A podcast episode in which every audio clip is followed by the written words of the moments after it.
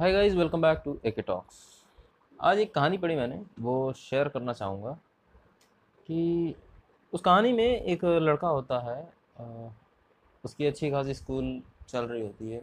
School ख़त्म करके वो कॉलेज में आया होता है और उसके कॉलेज में उसके साथ थोड़ा गलत व्यवहार होता है। रैगिंग वगैरह जैसे सब। तो आज के कॉलेजेस को तो मैं तो धन्यवाद करता हूँ कि आज वो सब नहीं होते हैं, लेकिन उसके उसके कॉलेज में उसके साथ थोड़ा गलत व्यवहार हुआ। बहुत ही दुखी था वो, बहुत डिप्रेशन में था। कहाँ वो एक खुश मिजाज सा लड़का था, वो हंसता खेलता था, हमेशा उसके चेहरे पर हँसी रहती थी। लोग उसे हमेशा मतलब जब भी देखते तो यही बोलते कि, यार तू, तेरी स्माइल अच्छी है, तू हँसते रहा कर अच्छा लगता है। लेकिन शायद किसी को ये मंजूर नहीं था।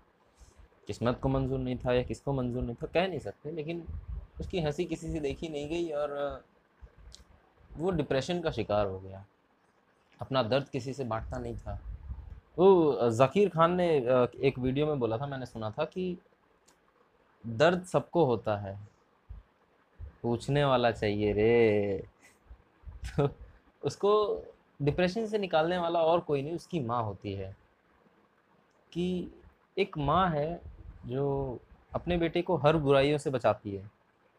बचपन में अगर आप छोटे हैं अब अगर कोई बाहर जैसे हवा चल रही है, धूप चल रही है तो माँ अपने पल्लू से आपको ढक लेती है।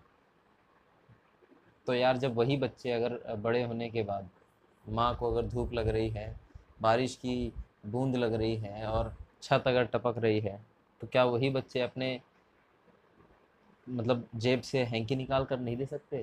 क्या वही बच्चे अपनी माँ के लिए छतरी नहीं बन सकते?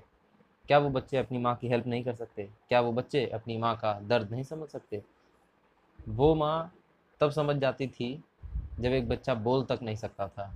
और आज तो माँ बोल भी सकती है यार, तभी भी नहीं समझ पा रहे। तो गाइज़ एक छोटा सा मैसेज रहेगा इस कहानी से कि यार बहुत पुराने लोग कह गए कि माँ बाप के चरणों में स्वर्ग होता है होता है। मैं भी बोलता हूँ, होता है।